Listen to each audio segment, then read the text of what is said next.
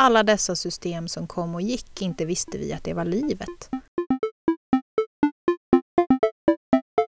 Det här är i alla fall IKT-podden med Anna och Linnea.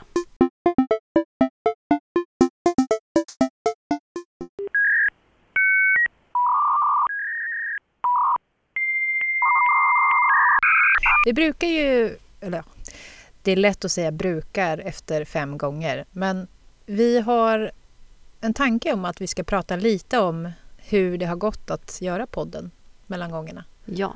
Eftersom det är väldigt mycket arbete med att lära sig hur ljudteknik funkar. Och precis som förra gången så är min sammanfattning ljud är svårt. Ja, jag är beredd att instämma. Men man, man eh, hittar sätt att lösa det på med hjälp av eh, tutorials på Youtube. Google är bra. Ja, men man inser att en del grejer måste man korrigera på ett sätt som är väldigt arbetsintensivt. Vi har alltså haft problem med att våra ljudspår sakta men säkert blir mer och mer osynkade vilket gör att jag låter som en robot och Anna ekar. Det är knöligt att lösa i efterhand. Ja, det vi fick göra nu var faktiskt att separera våra två spår och så fick vi redigera det i efterhand så att mitt spår tystnar eller försvinner helt när Linnea pratar och tvärtom. För det här beror ju på, det felljudet beror på att båda mikrofonerna tar upp ljudet men inte lika mycket. Ja, men vi hoppas att vi, vi sakta men säkert jobbar oss eh, framåt i en process som förhoppningsvis ska bli lite mer slimmad produktionsmässigt. Tidsmässigt ska det inte behöva ta så mycket tid längre fram. Men vad är tanken idag? Idag är det avsnitt sex. Ja, det kanske det är. Ja, jag råkade numrera dem fel mellan avsnitt fyra och fem, men nu är det nog avsnitt sex. Nice. Och vi eh, valde ett ämne som kanske är lite mera åt det mjuka hållet. Jag tänkte säga lite statligare. Ja, men, men det har med människor att göra. Ja, med vi, människor att göra. Men vi ska ha ett ganska tydligt fokus på för det här ämnet har två delar, tänker jag. Lite som digitalt kulturarv hade två infallsvinklar så är det här också någonting som man eh, kan ha lite olika infallsvinklar och angreppssätt. Och vi ska prata om digital arbetsmiljö. Och fokus i, den här, i det här avsnittet är faktiskt systemen i sig. Man behöver också prata om människorna som använder systemen och hur vi beter oss i de olika systemen och hur det skiljer sig åt beroende på vem och i vilket syfte man kommunicerar med hjälp av de här systemen. Och det är så pass mycket att fundera över så att det tar vi annan, i ett annat avsnitt. Ja. Jag brukar, jag brukar faktiskt lite skämtsamt säga alla dessa system som kom och gick, inte visste jag att det var livet. Det är ju en parafras. En väldigt 2000-talig betraktelse. Ja, det är ju baserat på en dikt. Men, Men vad det... var det som kom och gick då? Alla dessa dagar som kom och dagar gick. Dagar var det. Mm. Inte visste jag att det var livet. Dagar, system, adaptrar. Mm. Jag trodde faktiskt inte att när jag började jobba med de här typen av frågor i början av 2000-talet att det skulle bli en sån enorm flora av system. Inte för att jag tänkte att det skulle vara ett system to rule them all men, men att det skulle vara så vansinnigt mycket subsystem okay. för små specifika tjänster. Och att det inte bara är två jobbsystem och kanske tre man använder privat utan det är ju verkligen en hel radda av system bara inom jobbet och sen en hel radda med system som man behöver för allt det privata. Mm. Eller alla dessa adaptrar, sladdar, inställningar, allt det där som man måste hantera innan man ens kommer till kärnan av det systemet ska hjälpa en med.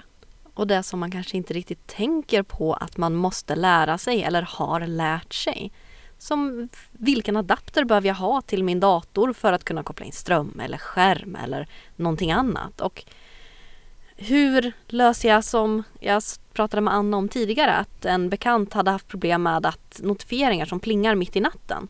Bara det här att veta att det heter notifiering och att notifieringar finns på olika ställen i olika typer av enheter och att de inställningarna ska ställas in på olika sätt det är så mycket som vi kan som vi inte vet att vi kan och som någon som inte kan måste lära sig. Och när man ska lära någon som inte kan så tar man väldigt många steg för givet. För att man antar att det jag kan, kan alla. Precis. Det här, bara det att hitta systeminställningar i en telefon där det finns Det finns ju en inställningar för kanske just det varumärket av telefonen. Mhm. Det finns ett ställe för inställningar av till exempel om man har operativsystem med Google som motor eller vad man ska säga. Då är det Google-inställningar finns det och så finns det inställningar. Och kanske någonting mer som inte jag kommer på. Men bara att hitta var någonstans i, den, i, i allt som heter inställningar. Och det faktum att olika telefoner och därmed, alltså det kan vara olika Android-telefoner bara från olika tillverkare sorterar inställningarna i olika kategorier. Så det jag har under blåtand kanske någon annan har under en annan kategori och det jag har under nätverk och delning ligger kanske under internet på någon annan telefon. Så hela den här terminologigrejen finns det ju ingen, ingen enhetlighet i. Nej, det blir lätt lite grötigt och jag tror att när man då ska försöka hjälpa varandra och att ha en förståelse för hur det påverkar oss så blir det lätt lite förvirring, tänker jag. Att man har olika, alltså en del har... eh, Oftast har man ju flera enheter också. Det är bra med många enheter och det är kul att testa. Men synkroniseringen däremellan är ju inte helt optimal. Särskilt inte... Jag rör ju mig mellan Android och Apple-produkter. Och Google. Jag är inte märkestrogen. Och då får jag väl kanske skylla mig själv. Men jag tycker att sådana här grundläggande saker som att ställa in wifi och kunna dela internet och bluetooth ska vara relativt självinstruerande. Men det är jättesvårt även mellan två enheter som är från samma leverantör. Sitter jag med en iPhone och en iPad så är det inte helt självklart att jag kan hitta i den ena bara för att jag kan den andra. Men om vi tänker att, att fokus i det här avsnittet ska ju vara digital arbetsmiljö, fokus system. Man kan ju kanske inte prata system utan att tänka in människorna. Men med tanke på att det är så väldigt många som utvecklar system utan att tänka in de här människorna så vill jag lyfta systemen i sig som en eh, utmaning när man jobbar i offentlig verksamhet. För eh, det är en viktig del av vår arbetsmiljö. Och vi kallar det digital arbetsmiljö för jag tror att de flesta vet vad arbetsmiljö i stort är. Men den digitala arbetsmiljön har ju ganska länge varit eftersatt på många sätt. Trots att det är en väldigt stor del av vår arbetsmiljö. Jag läste i eh, Arbetsmiljöverkets rapport 2015 tror jag. Där de skriver att minst 30 procent av eh, deras målgrupp eller de de undersökte arbetar minst halva dagen framför dator. Och då tänker man jag vet att det har florerat vissa siffror i media om hur mycket av den tiden som går åt till teknikstrul. Ja, Vision, fackförbundet, hade en sammanställning av det från intervjuer som de hade gjort och de räknade med cirka en halvtimme om dagen. Mm, jag vågar inte ens tänka på hur mycket tid det är per år, men det är en del. Och framförallt per arbetsplats per år. Men varför prata, ska vi prata om det här då? Jag, jag, eller du och jag har ju pratat om det i olika sammanhang men, men det slutar ju aldrig vara viktigt. Och jag tycker att, att Arbetsmiljöverkets rapport, att den har kommit, är ett steg i rätt riktning. För innan den kom 2015 så var den senaste publikationen på det här området från Arbetsmiljöverkets håll från 98. Det är ett tag sedan. Ja, men frågan har ju lyfts oftast via fackförbund som Vision nämnde du. Har även eh, lyfts av eh, användar, användbarhetsexperter. Kan Ja. man säga så? Ja. Eh, bland annat en som heter Jonas Söderström som har skrivit Jävla skitsystem som är en bok som fortfarande är väldigt tankeväckande om man är intresserad av att läsa någonting analogt. Men annars så finns väldigt mycket av de frågor han driver i, de här, i, i relation till system som påverkar oss på sin hemsida. Och i vanlig ordning kommer vi posta länkar ihop med eh, podden på Soundcloud och i bloggen. Vi märker av en, en stress i allt det där som är kring system. Det är ställa in wifi, starta om wifi, kunna dela wifi med sin mobila enhet. Man förväntas bara kunna det. Och det är bara en liten, liten, liten del i de system som vi använder och förväntas bara kunna. Och jag tror att du sätter fingret på någonting här, nämligen förväntan att vi vi ska kunna det här utan utbildning. Nu jobbar ju jag och Anna med teknik. Det är rimligt att förvänta sig att vi klarar av att hantera teknik. Men de lärarna vi möter till exempel är inte anställda för sin tekniska kompetens. De är anställda för en pedagogisk kompetens och för en ämneskompetens. Att där bara ta för givet att den tekniska kompetensen ska de utveckla antingen magiskt eller kanske på sin fritid är ganska orimligt ställt. Mm.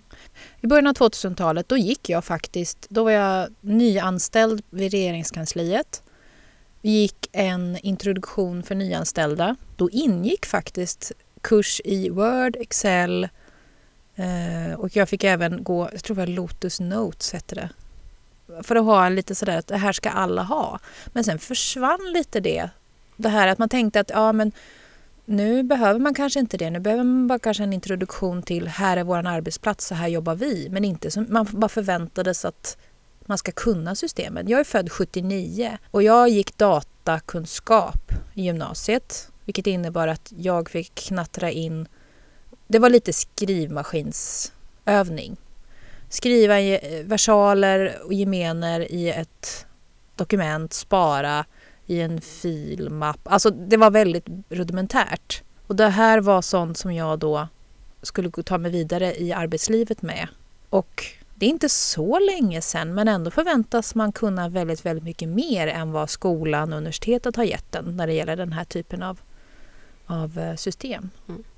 Och från arbetsgivarens håll så finns det ju till exempel här finns det ju fortfarande kurser i till exempel Word och Excel och i enskilda olika system. Men det är ju allting runt omkring och all den här digitala kompetensen som vi borde ha utvecklat men inte riktigt har utvecklat som också skulle behöva stöd. Och när jag pratar om den digitala kompetensen så syftar jag inte bara på verktyg utan till exempel hur känner jag igen ett phishing-mail?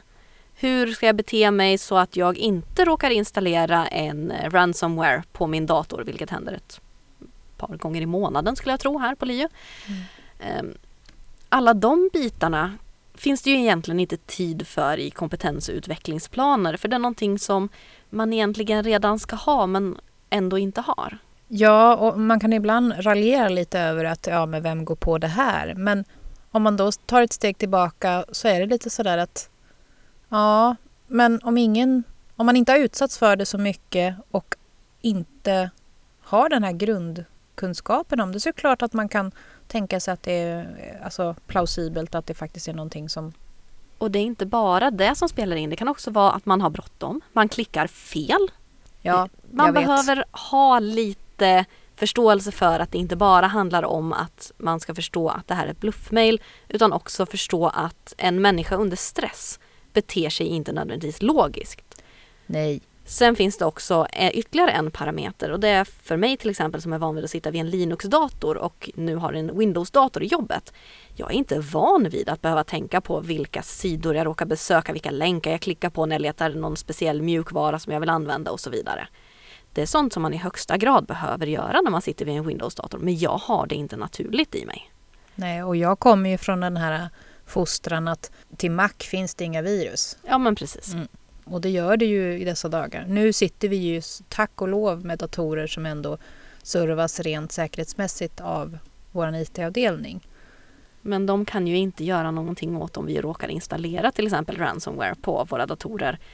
Det enda de kan göra är att återställa backuper som körs nattligen tror jag. Men de kan ju inte åtgärda att det har installerats.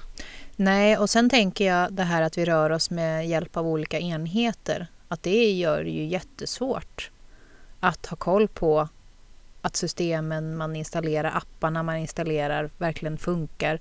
Och det måste vara väldigt svårt att ge support, tänker jag, på alla enheter eftersom man Många anställda idag får ju välja vilken dator man vill ha. Eh, inte helt fritt, men ändå relativt fritt eh, vilken telefon, vilken lärplatta och vips så har man lite alla möjliga system.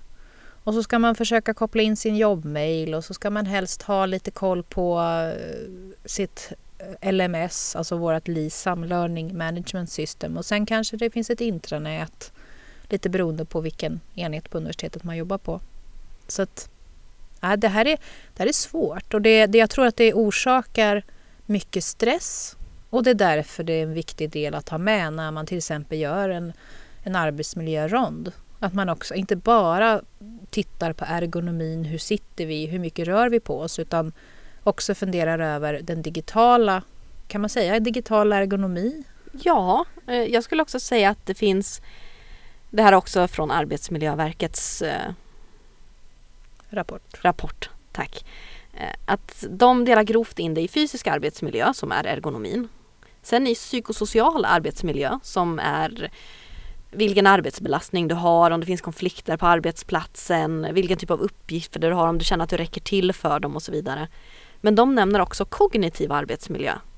Det här som påverkar vår perception, vilken, vår uppmärksamhet, minne, inlärning, beslutsfattande, problemlösning och så vidare. Och att de tar som exempel att nästan all vår kognitiva förmåga kan gå till att hantera själva systemet. Det vill säga var loggar jag in, vad skriver jag nu, var ska jag klicka härnäst, hur förstår jag det här?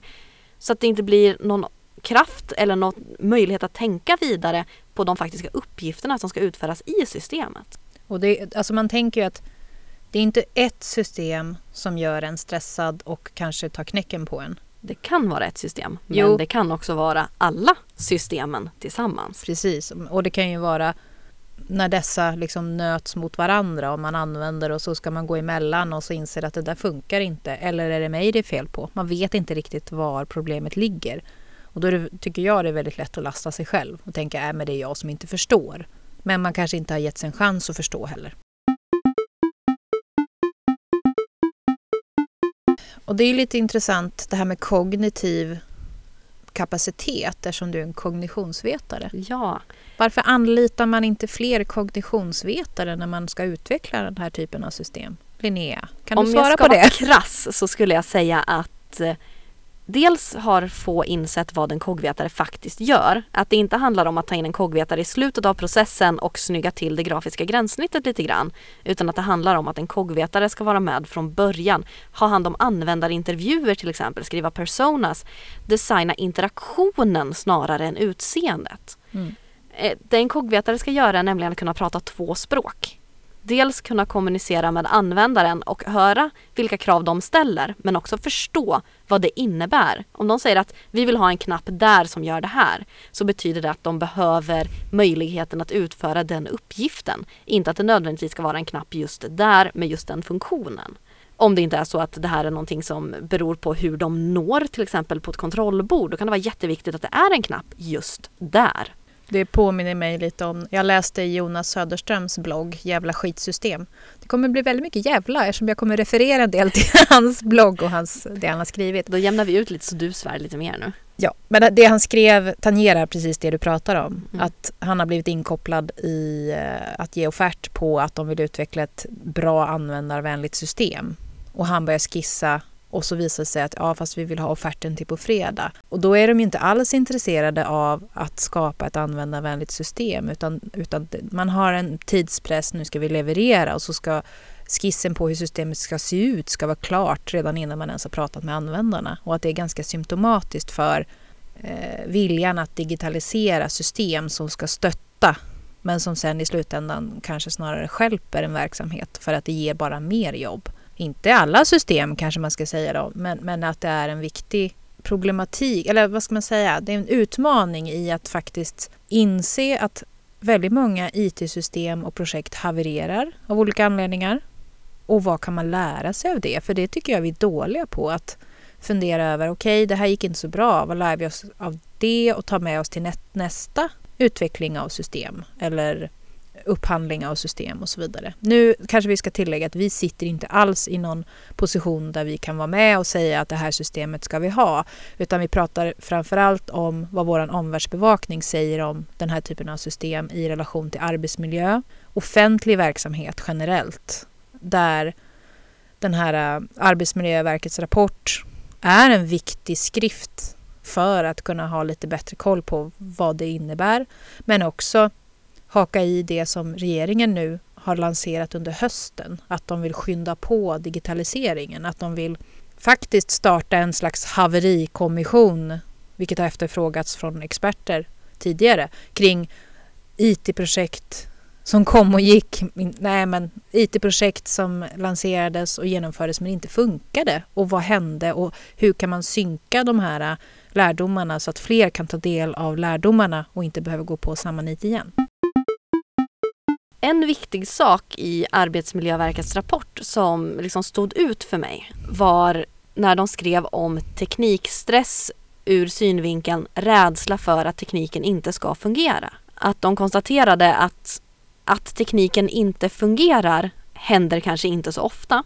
Men för personer som jobbar där tekniken är oerhört viktig, det vill säga till exempel inom sjukvården, där kan de ändå, om det någon gång händer, så bär de ju med sig den stressen att det här kan hända igen. Och hur viktigt det är att vi kan lita på system, eller åtminstone lita på att det finns backup-system ifall att ett system fallerar. Ja, för det, det, det, värsta vi har varit med om och det är ju att, att det faktiskt att internet har legat nere när vi ska ha videokonferens eller att att strömmen har gått i huset och då kan vi inte göra någonting av digital karaktär. Eller att brandlarmet gick i huset. Just Den har vi också det. testat. Den har vi också testat. Men det är ju ingen som... Alltså, det är Vi lite sysslar arbetstid. inte med hjärnkirurgi. Nej. Jag vill ju försöka hitta någon röd tråd i det vi pratar om. Förutom att det handlar om digital arbetsmiljö. Ja. Men det är inte helt lätt. Alltså, vi, vi, vi, vi är inte ute efter att peka ut att så här, det är fel. Utan snarare lyfta frågan som en del av ett arbetsmiljöarbete som är viktigt. Och det är också svårt i och med att digital arbetsmiljö är ett ganska brett begrepp. Det innefattar ju både det fysiska, inte bara av ergonomi utan också det här att var är min sladd, var är min adapter? Behöver någonting ström? Ska jag pyssla om den här enheten? Och så vidare. Det är ju som, eh, det är som att vi har tagit med oss barndomens Tamagotchi in i 2017 och har en liten mobil enhet, eller flera oftast då, som vi ska pyssla om och mata med ström och se till så att den uppdateras så att den mår bra. Ja, och så å andra sidan så är det ju att vi har hela det rent digitala, det vill säga alla system som vi ska förhålla oss till. Som också är en del av den digitala arbetsmiljön. Ja, och inför den här podden så skulle jag försöka göra någon slags inventering i vad det är för system, IT-system jag möter under en vecka. Och jag hade tänkt att jag skulle liksom, ja, bara berätta lite. Men det blev så långt. Jag gick verkligen igenom alla system jag kunde tänka mig, både mina egna privata, familjens, alltså sånt som rör barnen, och jobbet. Och sen där de här grejerna går in i varandra. Att jag är väldigt tacksam att vi har föräldrapenning och hela det systemet. Men den här äh, lite absurda känslan där jag, jag ska ta ut föräldradagar i sommar. Jag behöver se till så att mina dagar är korrekta i det system jag har för barnens schema på förskolan. Så att de stämmer med det jag har uppgett till Försäkringskassan. Jag måste kolla också med systemet här på mitt jobb, mitt rapporteringssystem, vilka dagar jag har anmält att de här ska jag vara föräldraledig. Och det gör jag via en fysisk blankett. Och sen ska jag helst lägga in det, för min egen skull framför allt då, i den blankett vi har för att rapportera in vår flextid och den är i Excel. Och sen har jag då min, min Google-kalender där jag förhoppningsvis har lagt in rätt tider. Det, det är liksom en hel... Alltså det, det är verkligen det, det privata möter jobbet. Man påverkas av att de inte riktigt hakar i fast ändå finns det en god tanke med att de ska haka i men det finns ju också en god tanke i att vi inte ska samköra register. Vilket gör att LIU och Försäkringskassan kanske inte har samma register eller får läsa varandras. Men det gör ju också att vi som privatpersoner får göra ganska mycket extra arbete för att lyckas skicka in rätt saker till rätt ställe och se till att alltihop det här är synkat. Mm. För om du ska ta tillbaka en föräldraledighetsdag till exempel så är det ju inte mindre än tre olika enheter du behöver kontakta jag vet att någon gång så blev det ju så att de ringde från, från förskolan och frågade var våra barn var. Det var ju för sig trevligt att de saknade dem men då var det att jag hade gjort en miss i att meddela förskolan att just den dagen, jag hade liksom meddelat alla andra men inte förskolan. Och det var ju tur i och för sig att det var så och inte att de ringde och undrade varför jag inte hämtade barnen. Men det är... Eh, jag tänker de som fuskar. Hur, hur lyckas de? Jag har svårt att vara, alltså, göra det på rätt sätt. Och det här är bara en liten, liten del i alla de system man möter. Och det, det är... Eh, det, och just det där att man kan röra sig mellan mobila enheten och laptop. Alltså jag tar ju fram datorn när jag ska göra saker som till exempel Försäkringskassan eller när jag sitter med grejer på jobbet som jag måste logga in och gå in och titta och läsa och så. För att vissa gränssnitt ser ju annorlunda ut i mobilen jämfört med, med eh, datorn och jag måste för att få överblick ha, en, ha det på en större skärm. Eh, men jag har ändå med, med mobilen för jag, på vissa ställen så måste jag ju då logga in med bank-id, mobilt bank-id. Så man, är inte, man kan inte frigöra sig från en enhet och gå över till den andra. Utan då måste jag oftast ta med mig vissa delar och i vissa fall också fysiska analoga hjälpmedel som en lapp, en fysisk lapp från, från förskolan eller från flexsystemet eller vad det nu kan vara. Men jag känner ju, alltså när jag listade det här och det här kommer faktiskt bli ett blogginlägg där, där jag beskriver en tänkt dag utifrån de system jag möter. Och det är ju mycket som sker, alltså man är ju verkligen sin egen administratör på så många plan. Och det, det är ju en, en stor del av ens arbetstid som faktiskt går åt till det. Det är, ju, det är ju liksom, när jag skrev det här blogginlägget så tänkte jag att när jag kommer publicera det så kommer en del läsare kanske och tänka Fy vad jobbigt, tänk att leva så. Men för mig är ju en del av de systemen självvalda såklart, för att underlätta och för att frigöra viss tid för någonting annat där jag känner att jag kan vara ganska stressfri. Men de system och det som stressar mig i den digitala livsmiljön, eller vad man ska säga, det är ju de där systemen jag måste använda. Jag kan inte påverka dem. Jag förstår dem inte. Men jag är ändå tvingad att använda dem.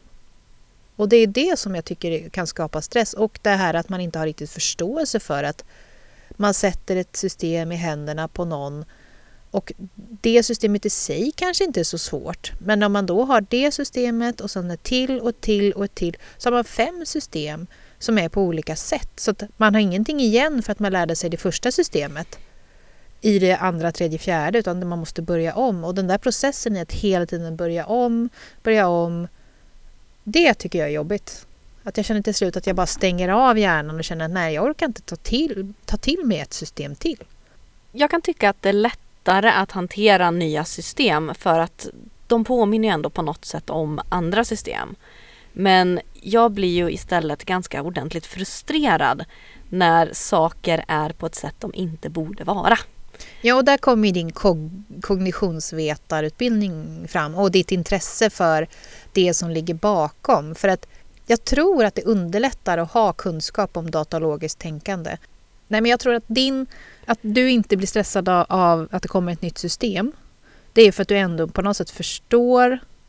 Ja, men kommer ett felmeddelande så börjar du tänka, aha, vad säger felmeddelandet? Och har förmågan att, okej, okay, det är någonting jag kan göra någonting åt eller det är någonting jag måste skicka vidare till någon annan. Medan jag är mer sådär, FEL! Notera att det här dock bara gäller på arbetstid. Stöter jag på något sånt här privat så blir jag bara arg och bara, nej, varför ska inte den här skiten funka nu då? Ja, du är, du så är... arbetstid är bra tid. Ja, det, det är då du, du liksom visar ditt kognitionsvetar-jag. Lite mer. Fast jag blir ju frustrerad på system som i mina ögon gör på fel sätt eller beter sig på ett ologiskt sätt utifrån vad användaren försöker att göra med det. Ett väldigt analogt exempel jag kan dra är dörrar. Dörrarna vid biblioteket här har en dragpinne men du ska trycka på dem. Det är ett typexempel på en Norman door. En dörr som måste förklaras med en skylt där det står tryck för att du ska förstå att du ska trycka och inte dra i den här pinnen som uppenbarligen signalerar dra. Och så här är det i jättemycket system, digitala system att du har en virtuell dragpinne där du egentligen ska trycka för att mm. använda en analogi. Ja, men, och, och, så lär man sig de där undantagen tills en ny uppdatering kommer av systemet där man kanske har fixat en tredjedel av buggarna. Men som bara skapar frustration igen för att man då måste lära om och prova sig fram för att hitta runt tillbaks till det där som man vill göra. Precis. Målet liksom i slutet av tunneln. Målet i slutet av tunneln kan vara ett tåg. Ja. Nej men, men eh, en, eh, viktig del i det här är ju faktiskt att följa en pågående debatt om. Alltså, det finns ju en politisk vilja att vi ska snabba på. Att Sverige ligger efter i digitaliseringen i Norden var det då enligt en undersökning. Och att både våran civilminister eh, och våran IT-minister har pratat om att, att, vi, att digitalisering är viktigt, att det måste gå snabbare eh, och att det, de pratar en del om digital delaktighet. Och jag tycker att en del, en del av grundtankarna är ju bra. Att man ska fundera över det här att samköra IT-satsningar över, över hela Sverige så att offentlig verksamhet kan gynna varandra i, alltså har man tagit fram ett system som funkar så kan man dela med sig av det och därmed skapa, eh, spara skattemedel. För att det här att, att det ska spara så mycket tid i nya system och så vidare, det, det äts ju liksom upp av den här administrationen i att lära sig hantera det. Och då är frågan hur mycket tid man sparar. Men om man, om man kan få till ett sånt här IT myndighet som hjälper till. Ja, nu, nu höjer Linnea på ögonbrynen och himlar lite med ögonen men jag, jag tyckte att ett gäng med experter inom området, bland annat Jonas Söderström, eh, skrev för några år sedan om ett behov av en IT-haverikommission. Mm. Där man på något sätt samlar erfarenheterna av vilka misstag man har gjort för att sen kunna använda det till att göra det bättre, göra bättre system. Den här, den här debattartikeln kom bland annat efter att polisen hade satsat väldigt mycket pengar på ett system som ändå inte funkade och att försvaret hade också system som inte funkade. Och... Du pratade om att man blir sin egen administratör. Där återkommer jag också till Arbetsmiljöverkets rapport där de skriver om att de administrativa uppgifterna per arbetande person har blivit mycket större för att vi har färre och färre administratörer och mer och mer av det administrativa arbetet hamnar på den enskilda anställda och då ganska ofta med hjälp av eller hjälp av någon sorts digitalt rapporteringssystem. Jo, men det jag också kan se spår av eh, i det här med att man förväntas bara kunna system man pratar om den digitala infödingen, att de som föds in i IT och datasamhället förväntas bara kunna. Att det är inte bara för de som föds in i det utan de som anses ha jobbat med det i många år bara ska kunna.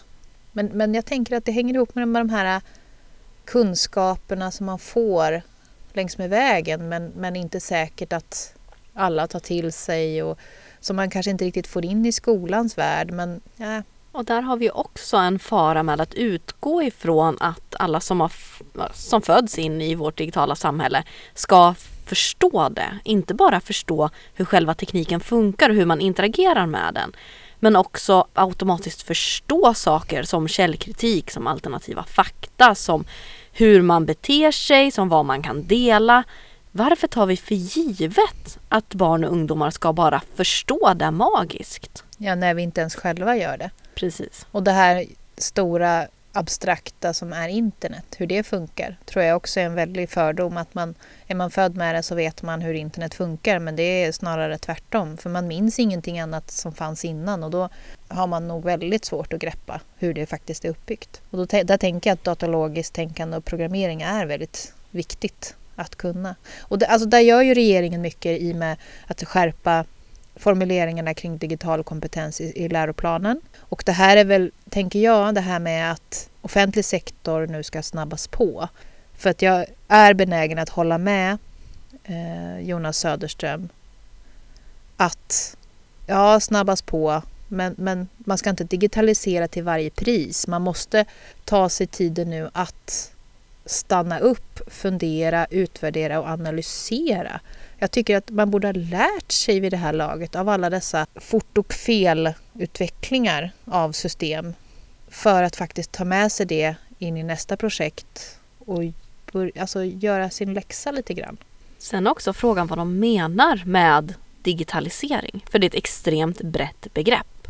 Menar de att vi ska skanna in alla gamla dokument och göra dem tillgängliga? Menar de att, alltså, vad är det som ska digitaliseras och hur? Är det processer? Är det dokument? Är det människor? Vad är det vi ska digitalisera? Det, det är lite som att digitalisering och digitalisera har blivit ett buzzword. Ja. jag tror att vi får reda ut lite vad som in, alltså vad vi tänker när vi tänker digitala verktyg. Alltså för vi, pratar, vi slänger ju oss också med digitala för att på något sätt beskriva vad vi gör. Ja, nej men eh, jag tänker att vi hänvisar också till de rapporter, som, Arbetsmiljöverkets rapport en väldigt bra läsning, alltså en viktig läsning i de här frågorna. Och det som du tog upp det här med vision, eh, fackförbundet Visions checklista och upphandlingsråd när det gäller ja. att eh, ta fram nya system, lite vad man skulle kunna tänka på. Och sen också, ja men vi postar länkar till det vi har pratat om och som jag var inne på tidigare så beskriver jag en dag utifrån ett IT-systemperspektiv i smått och stort i, i, min vardag för att beskriva hur det kan se ut en dag och, och, kanske synliggöra vad som påverkar oss. I alla fall, nu är väl vi, jag är en sån som använder mycket system mer än gemene man men jag vet inte, det var nyttigt för mig att sätta mig ner och formulera det också. För sen är ju nästa steg, det här är ju systemen i sig, men jag tror att vi också kommer få återkomma till människorna i de här systemen. Hur vi kommunicerar med varandra, vad man har för kultur kring kommunikation. Vilke, alltså hur ser målgruppen ut? Jag vet att vi kommunicerar ju både med externa parter, interna parter, kollegor, lärare, administrativ personal, teknisk personal, studenter och bland studenterna finns det olika typer av kommunikationsval och kanaler. Vi har ett, en lärplattform, ett LMS, där en del använder det, en del använder det inte lika mycket. Studenter, många studenter idag ah, kollar inte sin mail. Man måste upp, alltså det, det finns väldigt mycket utmaningar i nästa steg i hur man sen använder det för, i sitt, sin kommunikation. Den typen av system vi har pratat om nu är ju framförallt att jag lägger in information i ett system för att få ut någonting av det. Alltså semester eller ersättning för utlägg eller föräldradagar eller någonting. Det är inte så att jag sitter och chattar med någon. Det kan man väl göra men jag tror att nästa program får handla om, eller nästa podcast får handla om digital arbetsmiljö ur ett kommunikationsperspektiv. Mm. För det, det, är ju, det är ju det där att, att en, en del i stressen när det gäller digitala verktyg är ju tillgängligheten ökar kan man ju säga. Ersätts av andra kanaler. Hur ska man hålla sig uppdaterad och hur tillgänglig vill man vara? Men det tror jag vi får återkomma till. Jag tror vi får återkomma. Mm. Är det någonting mer du vill säga? Det här kommer bli jättesvårt att klippa. Jag köp en kogvetare. ja, precis. Vi har, gjort, vi har gjort oförskämt mycket reklam för kognitionsvetarprogrammet men ja. då kanske en del kan anställa en och annan då. Precis. De brukar ju faktiskt få vårt bra enda jobb. fan kan göra det. Ja, men det är bra. Det är bra. Nej, men då kanske vi ska ta och avsluta då. Då ska vi avsluta. Ja. Det här var IKT-podden med Anna F Söderström och Linnea Björk Tim. Hej då!